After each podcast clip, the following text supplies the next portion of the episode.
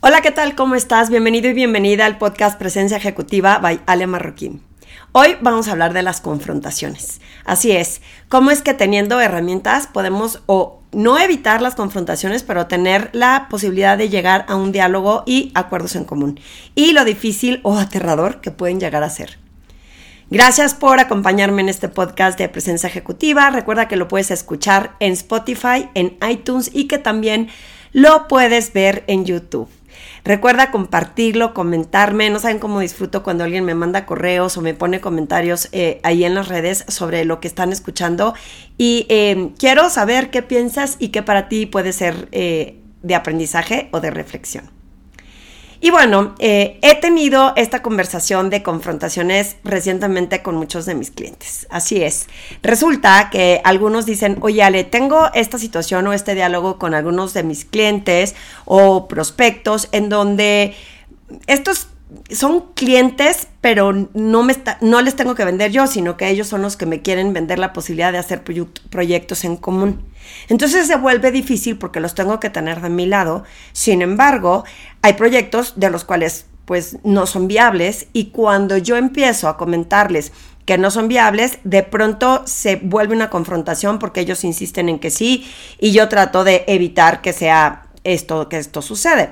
Cuando estoy escuchando a esta persona decírmelo, me doy cuenta que en su conversación, cada vez que nosotros, o sea, se vuelve una confrontación cuando hay una especie de guerra de poder, en donde cuando alguien te está proponiendo algo, tus respuestas siempre son no se puede de ninguna manera, eso no es viable, nosotros no hacemos eso, porque siempre que empezamos con palabras negativas en una conversación, lo único que estamos demostrando es yo estoy bien, tú estás mal. Y si esa persona, su intención es venderte algo, que muy mal, porque yo digo que a nadie nos gusta que nos vendan, aunque nos encante comprar, pero si siento que me estás vendiendo algo, pareciera que me lo estás vendiendo porque solo a ti te interesa el beneficio. Y no me estás ofreciendo ningún beneficio a mí, por lo cual a mí me hace decirte que no. Sin embargo, para evitar el tú estás bien y yo estoy mal y confrontar con palabras negativas, es importante siempre tratar de decir hacia lo que sí se puede. O sea, por ejemplo, si te están ofreciendo un proyecto que tú por lo pronto no quieres invertir en ese proyecto, es importante que en lugar de decir no, nosotros no lo hacemos, puedas decir por el momento, nosotros estamos solamente invirtiendo en tal situación. Y entonces ya dijiste que no sin decir que no, y no se vuelve una confrontación en donde le quieres demostrar por qué lo que él está haciendo no te parece bueno, no sirve o no te funciona, y al mismo tiempo la relación se lleva un poco más en paz. Sin embargo, no siempre es fácil. Sin embargo, siempre nos vamos a topar que estas confrontaciones, desde dónde viene el que una persona te quiera encontrar el error, o te quiera demostrar que estás mal, o te quiera exhibir. Recientemente estuve dando un curso. Tengo 13 años facilitando y dando sesiones. Me he topado de todo desde el inicio y he aprendido en muchas ocasiones a poder desviar estas situaciones difíciles en donde, llamémosle detractores, quieren interrumpir el flujo de los cursos. En un inicio, me acuerdo perfecto que pues que sí me desarmaba, ¿no? Y me ponía yo sumamente nerviosa porque había alguien que me estaba confrontando. Sin embargo, no me peleaba, pero a lo mejor sí creo que pude haber caído o en la trampa de me puse nerviosa y no supe qué decirle, o en la trampa de haberle contestado un poco con afán de a ver quién gana, ¿no? O sea, yo tengo la razón y tú no.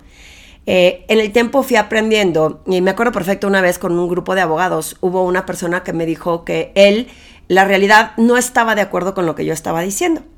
Ya habiendo aprendido un poco más y teniendo un poco más de callo, le dije, no te preocupes, puedo entender que tú creas que esto no funciona, yo te estoy contando lo que yo pienso que funciona, que a mí me ha funcionado y que espero que el que lo escuche y lo aplique, pues vea qué impacto positivo puede tener en ustedes. Esa fue mi respuesta y me acuerdo que después vino el que organizó el curso y me dijo, oye, esa persona siempre está teniendo como este tipo de comentarios en contra de todo, en toda situación, no era personal, pero me parece que le contestaste muy bien. Yo te estoy compartiendo valor, tú sabes si lo quieres usar, si no, no te preocupes, yo digo que funciona. Entonces dije, mira, ahí la llevo, ¿no? Enfrentando como estos detractores. Y luego te pasa que cuando estás dando cursos y cuando estás teniendo una línea que tienes que seguir, si le permites a una persona que se desvíe, te deshace el foco del grupo Y entonces, pues, no entregaste lo que te pidió tu cliente, o sea, el objetivo final, porque se desvió y se dispersó y se vuelven discusiones y se vuelven conversaciones sin fin. Y esto sucede también en las juntas de trabajo. ¿Cómo alinear a las personas que empiezan a tener conversaciones o diálogos que no vienen al caso, y sobre todo cuando tienen un poquito el dejo de traer un problema sobre la mesa cuando no es el momento de resolverlo? Entonces estaba dando un curso y una de estas personas que estaba ahí hizo un comentario de quejándose de algo que era técnico dentro de la organización, ¿no? Un problema que tendrían que haberlo resuelto de otra forma. Acuérdense que yo me dedico a toda la parte de cómo comunicar mejor, cómo tener esta consistencia a la hora de comunicar, cómo ser... cómo hacer posible que las cosas sucedan. Y si me dices que se te descompuso la computadora, pues eso es tema para otra sesión y para otras personas. Entonces, en ese momento le contesto a una mujer, le digo, por el momento nos vamos a enfocar simplemente en hablar de estas herramientas, y todos estos problemas que puedas tener vamos a dejarlos resguardados en un rinconcito, en un cajón, para luego acudir a ellos cuando sea necesario y cuando sea posible. Por supuesto que toqué fibras sensibles. Por supuesto que todo el mundo estaba como, ¿cómo es posible que no la haya dejado que se explayara y que se quejara de esa situación? Y en mi opinión es mucho más fácil decir, ¿por qué no la dejaste que se queje?, a entender que tenemos que llevar una línea y que, sin ser grosera, pues sí lo traté de traer a la sesión.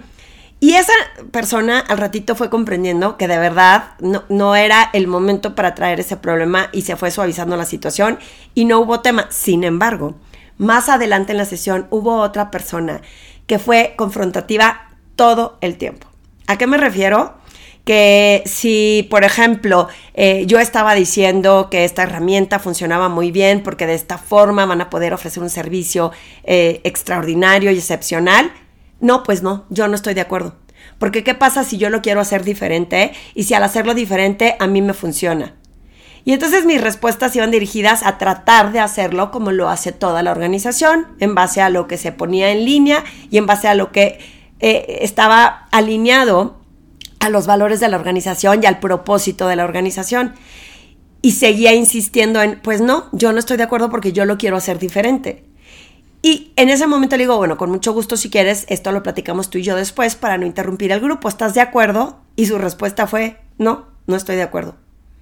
Y entonces fueron momentos complejos y difíciles, porque en esas confrontaciones yo, como la que estaba encargada junto con una colega mía del foro, pues no nos podíamos poner a pelear con una persona que no estaba de acuerdo. Normalmente mis respuestas funcionan para que las personas digan, ok, no voy a hacer discusión, no estoy de acuerdo, que se vale que no estés de acuerdo, pero no tratar de que en ese momento, en esa situación, se debatiera sobre el tema.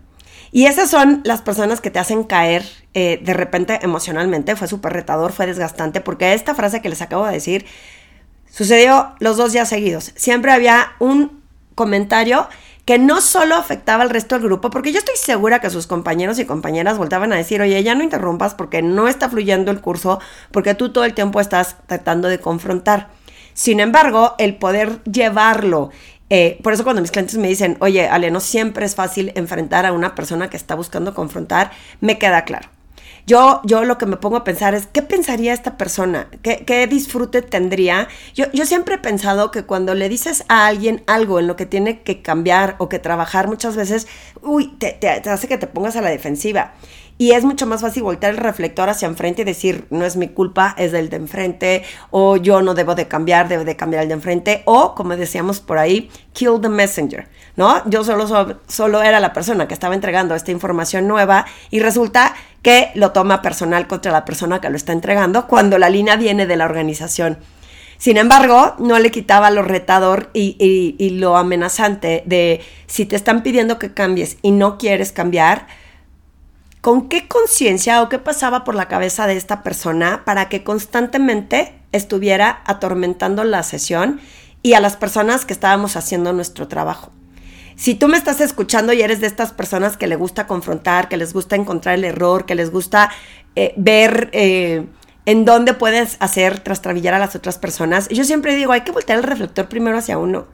¿Qué es lo que sí puedo hacer? ¿Qué es lo que puedo cambiar? Y si una persona me está diciendo algo de lo que yo estoy de acuerdo, no lo hace que esté mal y no lo tengo que exhibir. Simplemente, pues, no le hago caso, no tuvo la habilidad de persuadirme o no aplica para mí y se vale.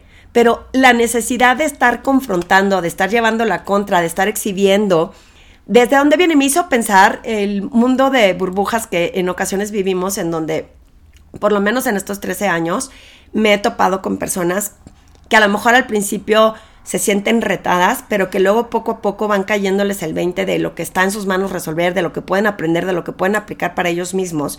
Y esa es una de las cosas que me gusta lograr, ¿no? Que sepan que estas herramientas están ahí para todo el mundo y que si tú las quieres usar te va a ir muy bien y si no, no pasa nada. Pero no pasa nada, justo, ¿no? A lo mejor te va menos bien, menos rápido, no te va bien tan rápido, perdón. Sin embargo, el hecho de hacer o exhibir a la persona que lo está trayendo por algún enojo que traigas con alguien más, por algún problema personal que tengas, porque de verdad cuesta a veces hacer cambios, de verdad cuesta a veces descubrir que lo veníamos haciendo diferente y que está mal, y es mucho más fácil llevarle la contra a la otra persona, es mucho más fácil generar esta confrontación para evitar que te impacte a ti positivamente. Entonces yo decía, sí me puse a reflexionar y dije, las guerras que hay en el mundo, ¿no? El que una persona en algunas organizaciones tengan estas guerras de poder y que constantemente quiera que la otra persona no brille. He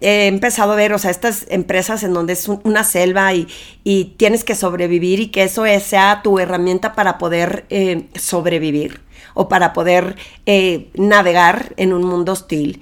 Y claro que existe, y existe que estamos llenos de guerras en el mundo y que me parece terrible. Sin embargo, como seres humanos yo estoy convencida que no es que me levante en la mañana a ver cómo le hago la vida difícil a los demás.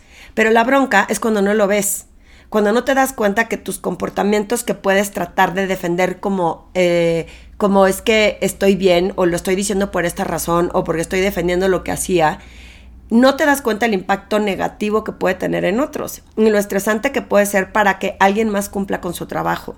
Cada vez que tú te veas en una situación en donde constantemente quieres llevarle la contra a alguien, en donde yo me acuerdo que algunas personas me dicen, es que no sé por qué me dicen que soy necia.